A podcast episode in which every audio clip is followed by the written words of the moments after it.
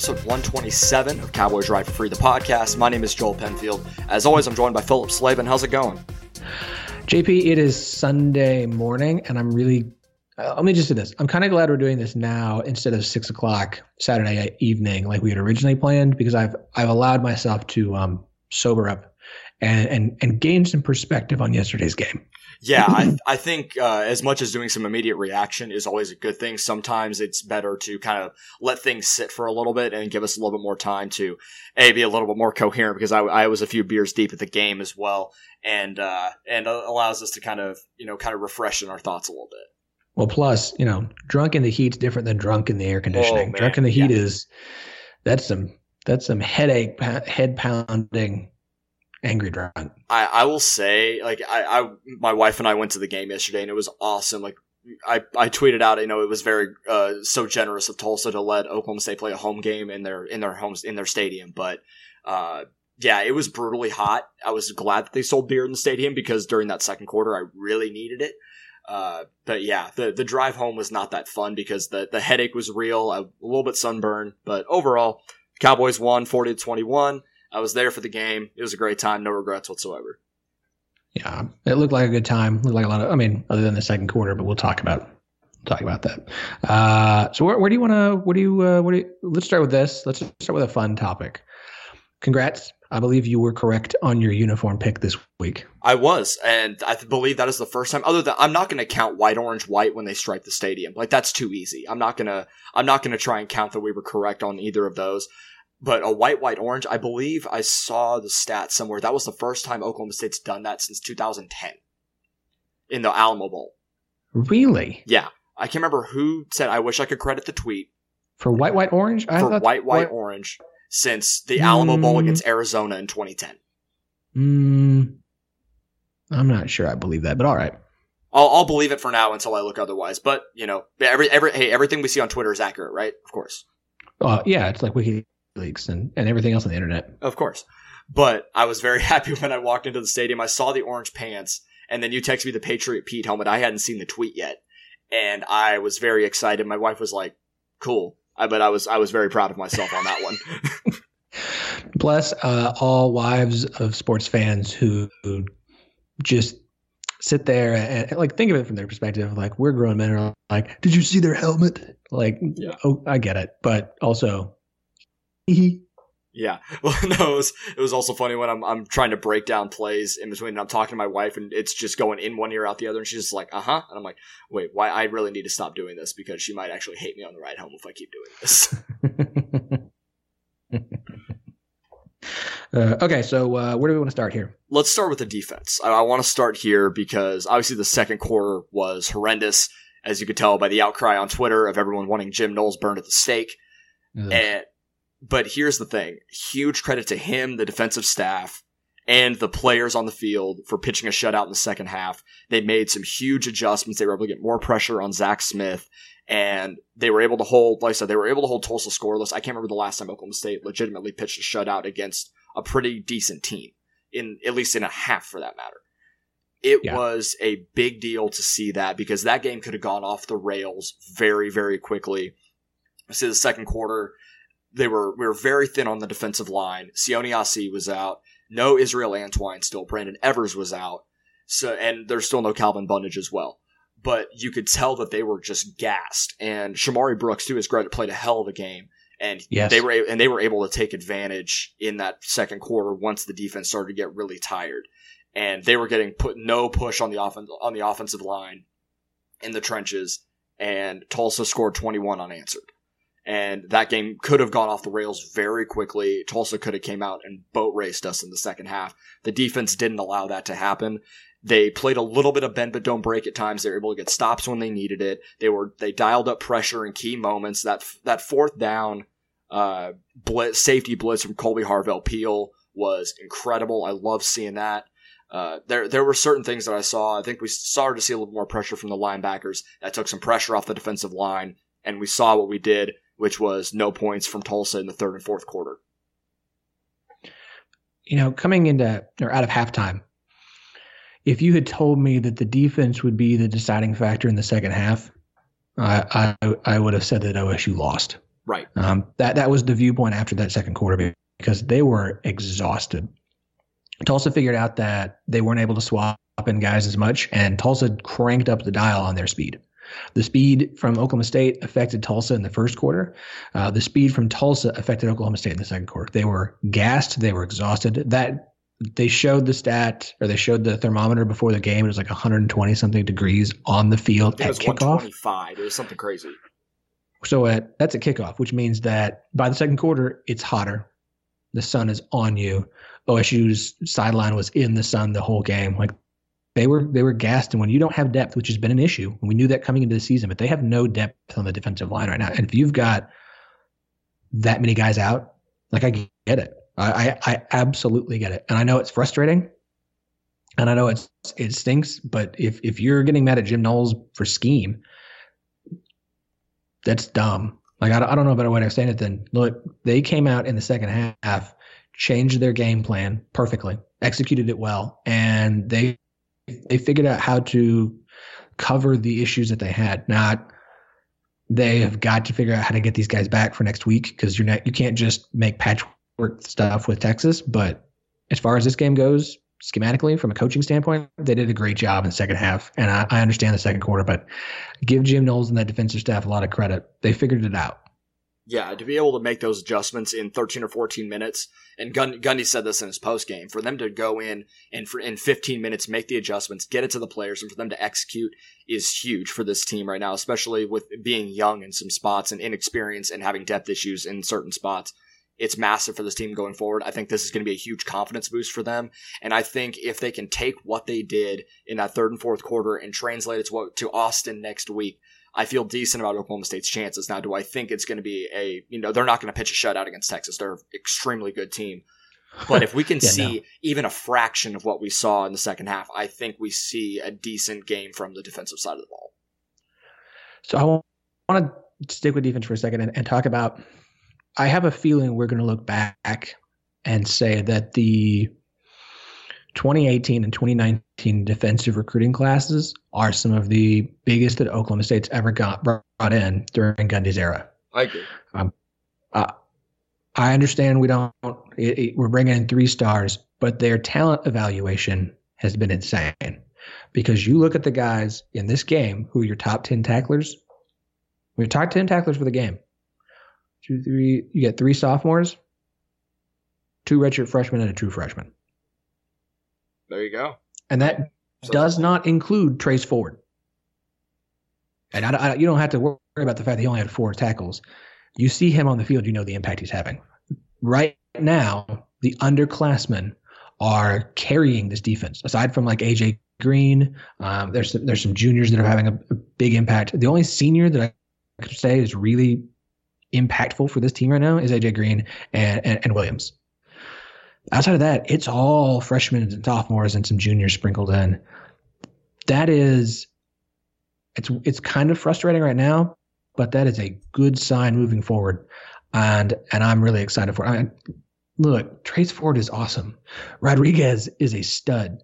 Peel, yeah, he got burned on that touchdown, or there was a mis miscue on defense. I don't know, but he came back and that sack was huge. I just you look at the guys, the youth on this team, and the talent of the young guys, and it is really impressive. And it's a combination of, of evaluating your talent, looking at the guys, especially these guys locally, they're they're bringing in, and then coaching them up the way they're doing.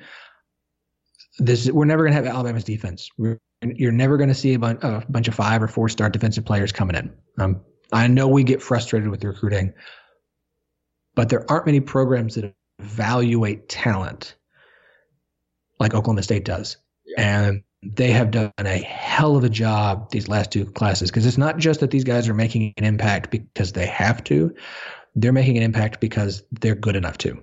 Yes. It's it's so important to see all these young guys come in and make the early impact like uh you know like they have. It's been it's been so huge for this team and if they like if some of these freshmen weren't ready we would be talking about one of the worst defenses in the conference, no doubt about it. Jayden Jernigan came in and did a heck of a job yesterday, despite albeit the uh, unsportsmanlike conduct penalty. uh, he played, he did fantastic on the defensive line when week one he was getting pushed around like five, five or six yards back from the line of scrimmage against Oregon State. And for him to come in and hold his own against Tulsa, get five tackles. Samala Tuahalamaka, what a great name. Uh, six tackles for him yesterday, stepped in and did a great job, including a, t- a couple tackles for the loss. Kolby Har- Kolby Harvell Peel's a stud. Like I came into this season and I said that he was going to have a breakout season, uh, you know, and can you know continue what he did last season he is he's something special. Malcolm Rodriguez has made a seamless transition to linebacker. I, I, think he stays there for the rest of the season. Even when Bundage comes back, we saw Devin Harper suit up yesterday. I don't think he played, but that shows me that he's at least a week away, and we see him likely against Texas. But that just adds in another linebacker there. So we, there there are some flashes from the defense of what we saw yesterday, especially in that second half of what this defense can be and the trajectory of what this team can be. Because I think they're extremely important uh, moving forward. I don't. I, everyone keeps talking about whether Rodriguez is going to move back this season. I don't think he's moving back at all. No. I think he's staying a linebacker because you look at the linebacker for next year. Yeah. You need him. Yes. Like I'm sure they have some young guys who are going to rise up. Like, I think he's this is where he is now, and as impressive as as impressive as he has been at safety, he's I think even more so at linebacker. I agree. Yeah. This is your first season playing the position. Just think of of I'm curious to see how he looks not just at the end of this season, but next season as well. I, he's he's a linebacker for Oklahoma State now because they continue to bring in new safeties. The safeties are playing well. They don't need him at safety. Yeah. Not saying he's not awesome safety, but they don't need him at safety as much as they do at linebacker moving forward. And especially with a defensive line that has the issues it has, that may, that puts more pressure on on your linebackers. As good as he is, they need him at linebacker, and he has delivered. Yes, I agree. And going back to Kolby Harvell Peel for just a second, I was sitting there watching the game and the way he plays downhill. Am I crazy to think he he reminds me a ton of Daytawion Lowe from those 2010 2011 teams? Good comparison. Yeah, that good just downhill runner can play pr- good in coverage, but it just downhill and just lays the wood on people. I think he was. I think if I remember right, Daytawion Lowe was the leading tackler on that 2011 team. He just reminds me of that. I, am not. I don't. I'm not sure. You're. I don't. I can't argue with you because I don't. I don't remember yeah. if he was or not. But I. I remember him being a stud. Yeah. I, I was just when I was watching the game yesterday. He was. That was the one that came to mind for me. Yeah. No, it's a good comparison. All right. Before we move into the offense, we'll be back after a brief word from our sponsor. All right, now we're back, and there's a lot to unpack with what we saw offensively yesterday. Some good, some bad. Um, but Philip, uh, what what were some what was your biggest positive takeaway from the game yesterday? All the praise that's being heaped on Chuba is incredibly deserved. Yes. Chuba Chuba Choo Choo. Before the season, before the, yeah, that it is Chuba Choo Choo. That's our new hashtag. Uh, Chuba Choo Choo. Uh, before the season, I went on the um, uh, the Longhorn Republic podcast, and and they asked me who what is the bigger impact higher for the season? Well, usually that one or the OU show I went on. I forget which one. Either way.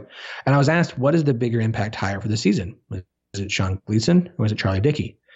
And I, I came away saying it was Dickey. I stand here right now and say I, I not only continue to believe that, I now absolutely know there may not have been a more impactful hire in the Big 12 assistant wise than Charlie Dickey was for Oklahoma State as good as Chuba is, and this isn't taking anything away from Chuba, we haven't seen an offensive line this good in quite some time. Oh my goodness! Part of that is the emphasis on recruiting that they had. Um, shout out to Henson for for helping get some of the guys that are in here. Shout out to Henson for doing a better job on the recruiting trail and getting all these guys. But this offensive line, even even in one year, Dickey has made that big of an impact.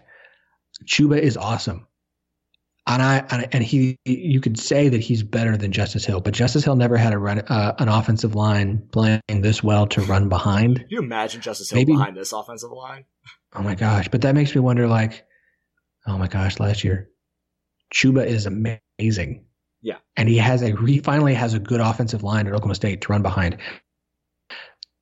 This is this is year one for Dickey he hasn't even got like his guys he's recruited in. He is. I, I'm. I'm. I am so excited for how good this offensive line. Look, Tulsa is a is a good defense. Like it's a that was a legitimate defensive test. And we can talk about being Tulsa all day. they're pretty good. Mm-hmm. The offensive line did a great job.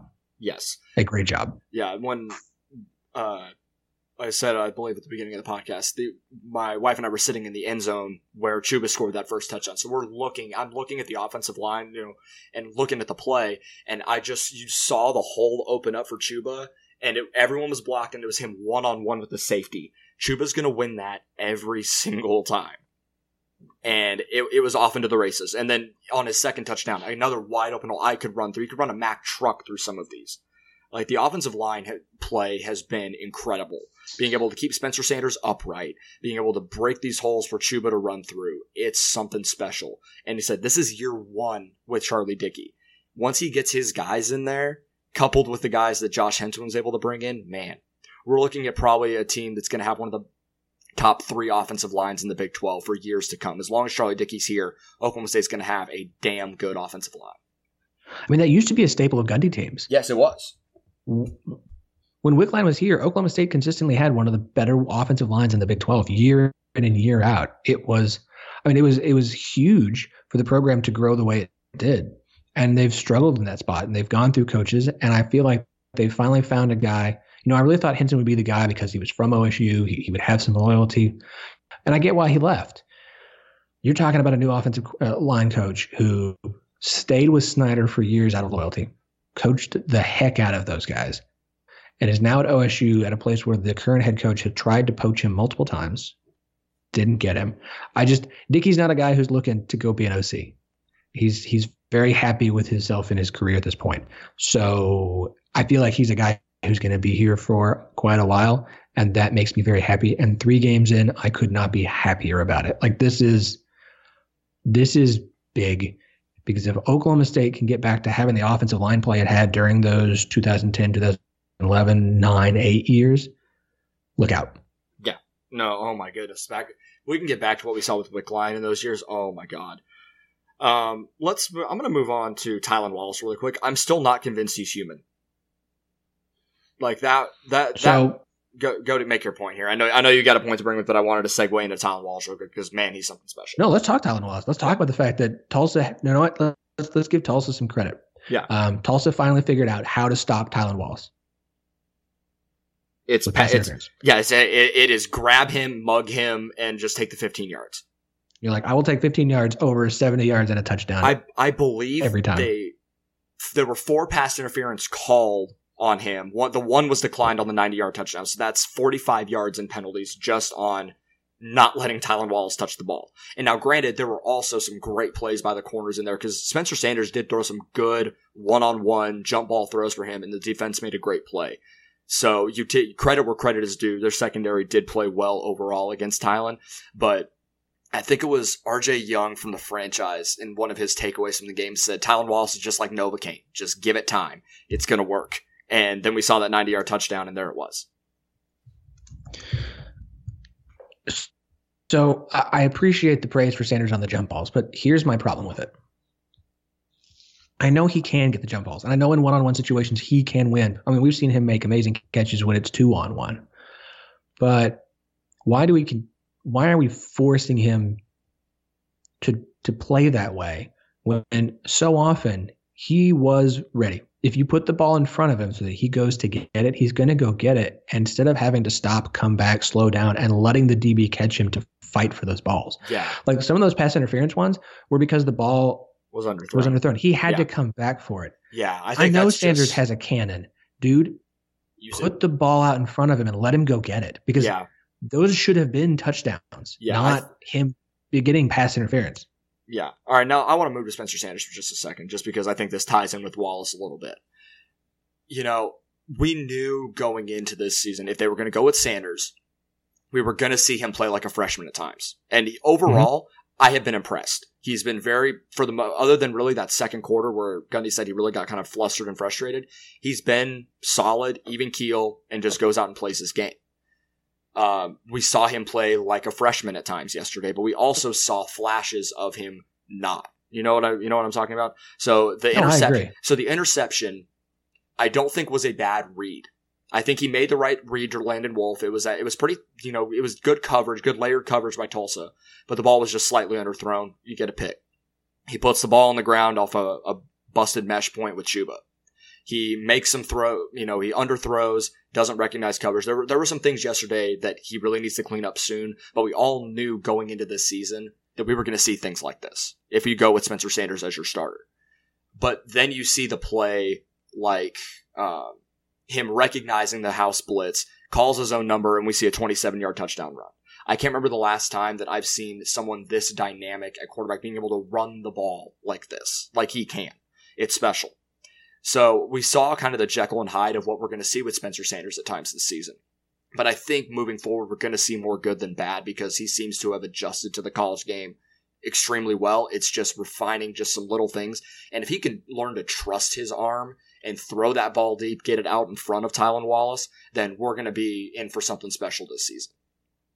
Yeah, like I, we knew there'd be growing pains. That's going to be part of it, and and long term, that's good for the team. I'm not saying we need to pull Andrew Brown. I'm, I'm not. I'm not saying let's make the switch. I did um, see some people doing that yesterday, and I'm like, and it was the same people, that, and it was the same people that wanted Spencer Sanders and were giving us shit for wanting Dru Brown to be the starting quarterback. So yeah, like, we are on this train. Let's all enjoy the ride. Those people don't count. No. Um, but you see the things, the things that he can do with his legs. OSU has not. Uh, we've had guys that can run. JW Walsh could run. Cornelius could run. We have not had somebody as dynamic athletically eh, in the run game as he was. And I don't know why they decided they just weren't going to run him at all. it seemed like think, we are going to run him too much against McNeese, and we really don't want to do it against Tulsa. It's like, okay, well, that would help. But yeah, so I his think, legs were a.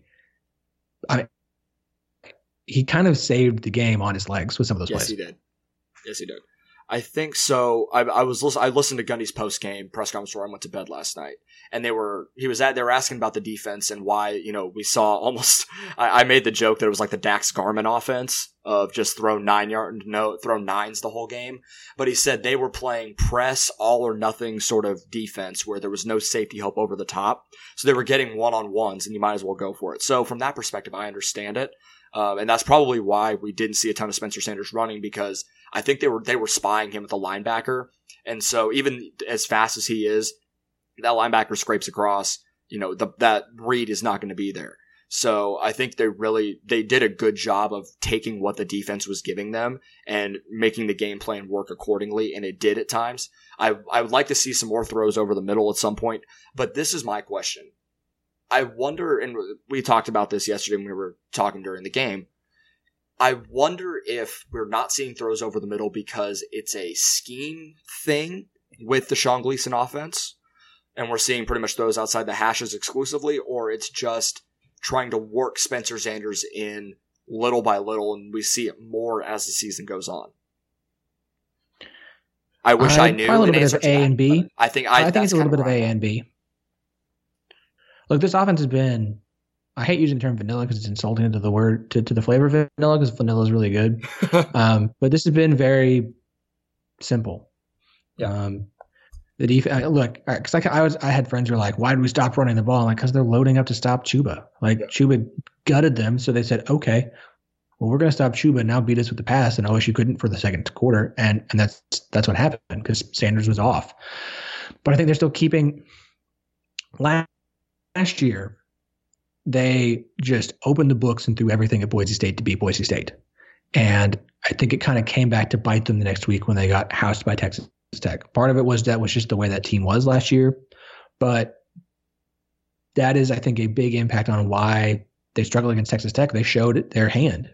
Um, and I really think that they think that same way, and they're trying to hold as much back for Texas as they can. They know they can win playing vanilla. I mean, it, it, it could have cost them yesterday, but they they want to keep things simple. Part of it also is Sanders is still a freshman. You you don't want to put too much on his shoulders. And if look, if they're if you're going to let Tylan go out there one on one with it with a defensive back, and and look, props to Tulsa's defensive backs. They did a really good job. They had a, they played really well. Like I, I know part of it was some Wallace having to come back for passes, but those DBs played really well. They stayed on those guys, um, and I and I want to give them full credit for it. But I mean, I think at this point, I'm just ready to see what this offense looks like next week because we haven't, we still haven't seen the cowboy backs used like at all. Yeah. Has has Jelani Woods even been targeted once? I don't I don't think so. I don't think um, so. And he was open a couple times yesterday. So I, I'm hoping so, that we see that as just another dynamic. I think that's where we start seeing those throws over the middle. Is just a little pop pass to the tight end just something simple. I, I just want to see like a simple crossing route or something. I think we see it more as the season goes on. I, I, I pose the question, but I, the more I think about it, I think it's a little bit of A, a little bit of B. I think the scheme right now of throwing outside the hashes and getting the ball in the, you know, playmakers' hands in one-on-one situations, I think is working effectively. But I also think it's also just a comfort level for Sanders of let's just make these throws, high percentage throws, you know, pretty, you know, short five to seven yard routes you know, the occasional deep ball, and let's just keep moving the ball in chunk plays and get it to our best player, Chuba Hubbard. Let, us just get him the ball and let's go. Yeah. Uh, but I will say on the Tylan Wallace 90 yard touchdown, I loved seeing him in the slot there. That was a great yes. move to get him open. And it's funny because I looked at my wife right before that play because they were backed up on like the on the 10 yard line. And I, I saw Tylan, I went, Tylan's in the slot. I wonder if that, like, I wonder how they're going to get him open here. Sure as shit, he gets a 90 yard touchdown right on that play if they start, they're going to use that moving forward, and that is nuts because they're gonna it's gonna work, and they're gonna do that sometimes just to mess with people, and they're not even gonna look at them. No, like that is, ooh, that's fun. That, like, that was my favorite thing. That was my favorite thing that Sean Gleeson did yesterday. We we might just need to start running the because uh, we talked about the the screenplay in the fir- in the um in the first game, and then the couple little design runs for Sanders yesterday, moving Chuba out and with an empty backfield and then the slot fade. We're just gonna start running the Sean Gleeson play of the game. Just yeah, because we, that's yeah.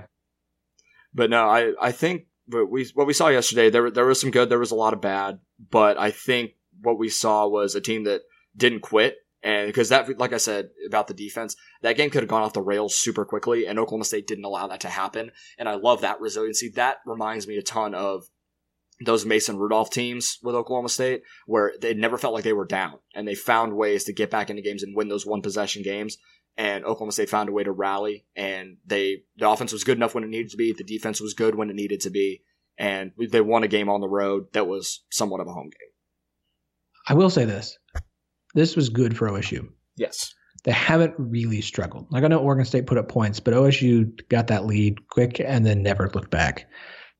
To have OSU to come out, smash Tulsa in the mouth, Tulsa to fight back and take the lead before halftime, and then to to have the issues and the struggles they had in this game, heading into Texas, I think that was big. I, I think they needed to have this kind of wake up call because they never had this last year in the in the preseason or in the in non conference. I like my team to get hit in the mouth and have to come back once before they go to face the the tough part of their schedule. And I would much rather it happen against Tulsa than on the road at Texas. You know, I, I wouldn't want okay, they've looked great, and then oh, the first time they're actually tested and have to figure out how to overcome some stuff is against you know the Longhorns in Austin. I'm glad it happened this game. I think this will help them next week, and I think they can take a lot away from this to learn from. And, I, and I'm I'm happy about it, especially considering Texas has already lost.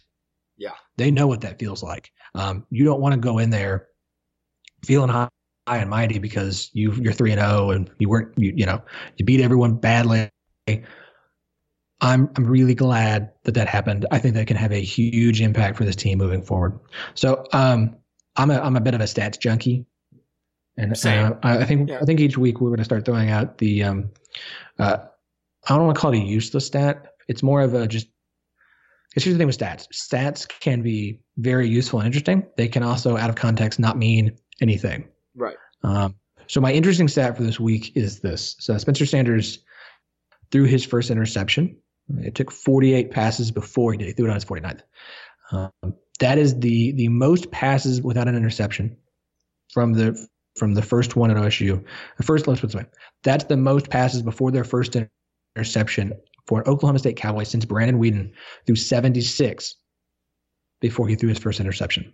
Okay. okay. That includes here's here's all the other guys who have played quarterback moving in well, except I forgot to put Garman in here. Um, oh boy.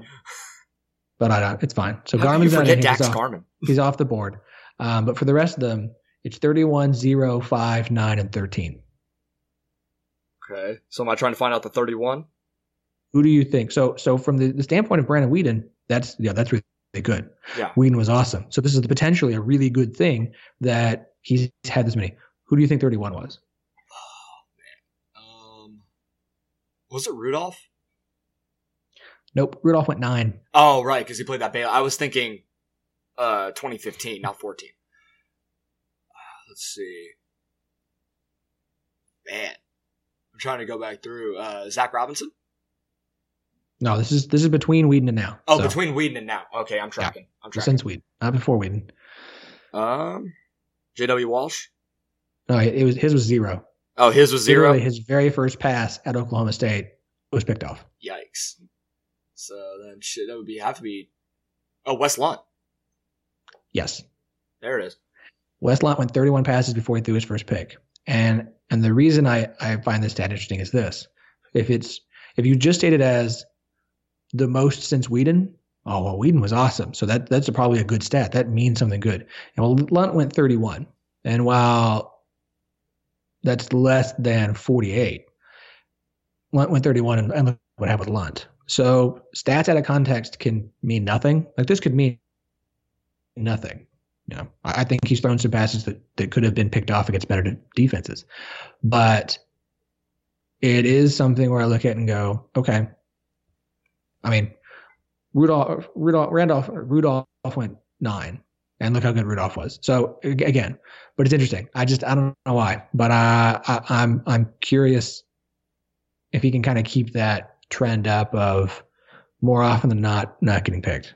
Yeah, I I think you know he like you said he has thrown some balls that I think against better defenses it would be picked off, but he's also done a good job of throwing the ball away when he needs to. I I think overall he's been extremely effective, and I think I think somewhere I can't remember where I, I might need to look up the stat. Uh, actually, give me a second. Yeah, so I was so I just went and looked this up really quick, and I believe if I'm looking at this right. Spencer Sanders has a total QBR quarterback rating, you know, 0 to 100 on E ESPN of 78.1 through 3 games. That's 19th in college football and that's the best among any freshman quarterback. So I think that shows that's some, that's some pretty good perspective of how good he has been and how effective he has been. And we'll see if that's sustainable moving forward. If he can stay in that top 20 to 30 as a freshman, shit, we're looking at someone really special here. Yeah, no, I agree. I agree. All right. Any final thoughts for you on this one, Philip? Man, um, next week's big prime time. Really big. It's you know it's the first conference game. There's only two conference games next week, and they're like polar opposites. Um, Oh, it's West Virginia, Kansas. yeah. Oh, so you know what? You know what my final thought is? Right, you got? Bravo, bravo, Big Twelve. Yes. Kansas goes on the road, beats Boston College, and I mean beats Boston College. West Virginia hosts North Carolina State, beats North Carolina State. Kansas State goes on the road. Um, Kansas State is not who we thought they were to begin the season. They Oh. are legit. I know Mississippi State's not great, but you don't go to Mississippi State and play the game they played and not be good. Like that's not a fluke. Kansas State's going to cause some problems in the Big 12 this year. Like I, that, that's your, that's your dark horse, not dark horse, but that's the surprise team. And we've already figured it out three weeks in. That's your surprise team for this season. Kansas State's legit. Um, obviously OSU going on the road, getting their win. Texas going into Houston, facing Rice, beating them soundly. Oklahoma heading on the road to UCLA and thumping UCLA. It was a it was a it was a good weekend for the Big Twelve. Texas Tech, I don't even know. Like I don't, I don't. Texas Tech fans are frustrated and upset, and I get it. They went to Arizona and lost again. They they probably could have won. It's a weird game. I felt I couldn't make through the whole thing. I, I only watched the first half. I'm sorry. Um, Iowa State. Oh, Just, just just go winless. Like I don't I don't have time for you your inability to beat Iowa and then come into the Big Twelve and, and try and be the third best team. Like I don't have time for that. Like what, get what a get out of here. brutal way to lose too. Oh my god! what a brutal, brutal.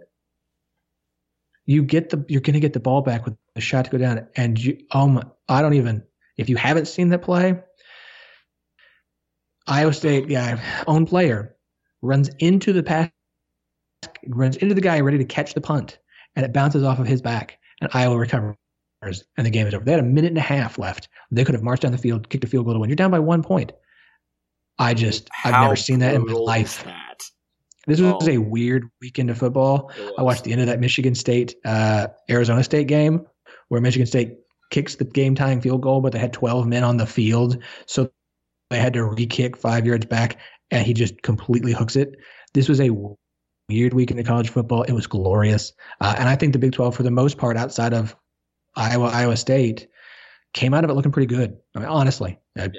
I mean, I, am all for weird. I'm all for weird college football, other than when Oklahoma State plays. I need nothing weird there. But anywhere else in college football, I'm perfectly content with chaos, of, weird, whatever. We had weird. We had 12 men on field for some. I, just, I, I don't. I'll be honest. That was the first time I've ever seen that as a reviewable play. I know it's been a reviewable play forever. That was the first time I'd ever seen it, so I was very confused when they when they went and reviewed that. But I get it. Yeah, well, this is, that was the same thing with the Michigan State Arizona State game. Like I yeah. literally flipped over to that one, and they went and reviewed it, and yep, count them one, two, three. I was just like, I'm having the weirdest case of deja vu for something I've never seen before that's now happened twice in one day. That's weird. It was a weird weekend. It was a wonderful weekend of college football. Um, and I'm super psyched to have Thursday night games back for college yes. football because uh, Thursday NFL games are not not good. They're, they're Although awful. I'm still I'm ready for some action on uh, kind of Tuesday. Yes, I, I, I need I need some Tuesday night action here coming soon. That that starts what middle of October. Yeah, like that awesome. Or we're there. We're we're in full swing in college football. Philip, where can everyone follow you on Twitter? I follow me personally at OKTXAR Poke. Um, I do tweet during games. I also I don't know, just follow. Like I'm trying to hit a thousand followers. I know it sounds stupid, but just do it. You can follow me at JT Penfield. Be sure to follow the main site at Cowboys RFF, and we will be back midweek to preview the game against Texas in Austin. We will talk to you all.